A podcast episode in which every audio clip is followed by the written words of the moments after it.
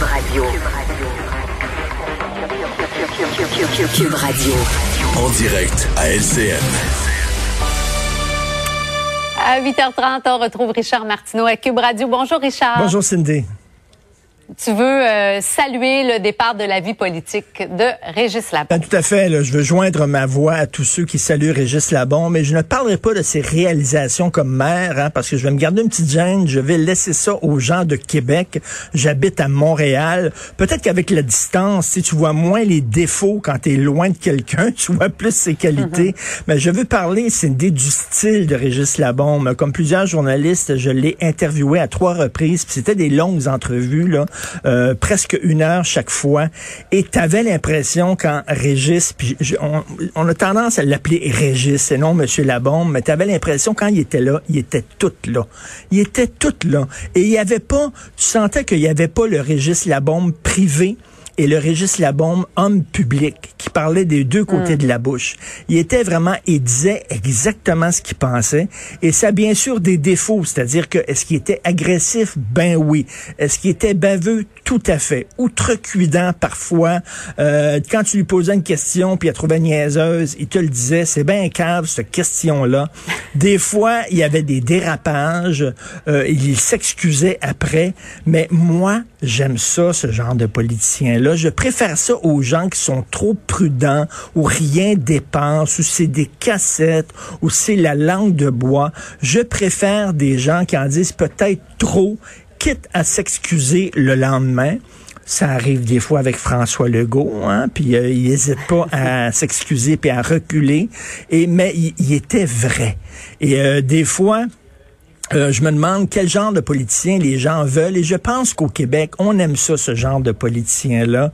Euh, des fois, il brasse la cabane. Effectivement, euh, il y a certaines personnes qui l'aimaient pas, euh, mais on avait une vraie personne et on sait que c'est très humide. Il, il est devenu extrêmement euh, hu- hu- humain. hein. Il, a, il a révélé son côté humain au lendemain, euh, bien sûr, de l'attaque épouvantable à la Grande Mosquée de Québec. Où on le sentait, ça lui est rentré dedans. On le sentait qu'il était vraiment ému.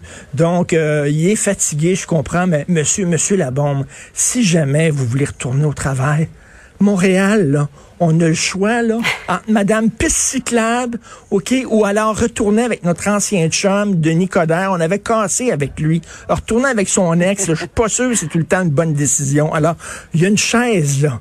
On vous attend à Montréal. On aimerait ça, Monsieur Labombe, si jamais vous vous ennuyez.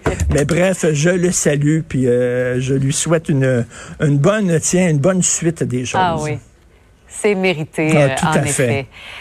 Parlons du plan de déconfinement. Là, M. Legault nous dit on travaille là-dessus pour qu'on en ait des détails dans les prochaines semaines. Euh, enfin, hein? Oui, enfin, on veut faire comme à Saskatchewan, euh, alors qu'ils ont un plan de déconfinement, eux autres aussi. Je parlais hier, c'est Ben oui, on va le voir à l'écran d'ailleurs un petit peu en quoi ça consiste. Ben c'est ça. euh, euh, je parlais à un propriétaire de trois restos hier qui dit on veut juste savoir là, où c'est qu'on s'en va, c'est quoi le plan, c'est quoi les étapes, à partir de quand on va pouvoir ouvrir nos terrasses, après ça peut-être ouvrir nos salles à manger, etc. Et on sait que bon, euh, les gens se vaccinent de plus en plus et plus le, le- le taux de vaccination grimpe, plus le nombre de cas baisse. Donc, euh, je pense que les gens ont besoin d'un plan de sortie. Et puis, ben, il y a toute la, la- la discussion sur les terrasses ces temps-ci. Je veux te raconter une petite, une petite chose, Cindy, avant de quitter. Euh, sur les ondes de Cube Radio, euh, il y avait le propriétaire des cages au sport. là. On connaît ces restaurants-là qui me disait, écoutez, on Ouais. veut pas, on, me dit qu'on on n'ouvrira pas nos terrasses. On sait que Valérie Plante veut ouvrir les terrasses. Et monsieur euh, le ministre Dubé a dit, non, non, non, on n'ouvre pas les terrasses le 1er juin, c'est pas vrai.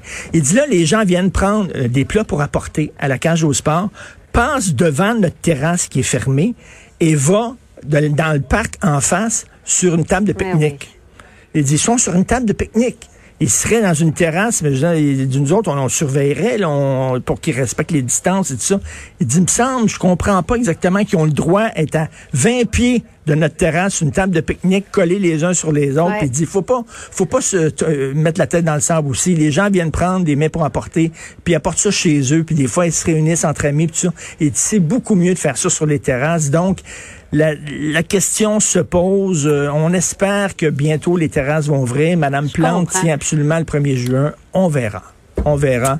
mais profitons Euh, je veux pas te relancer, mais les belles journées qu'on a eues sur Sainte-Catherine récemment, j'ai vu des gens aller chercher des plats pour emporter et manger euh, en petits groupes, je vais le dire comme ça, sur un trailer de van C'est vrai. stationné sur Sainte-Catherine.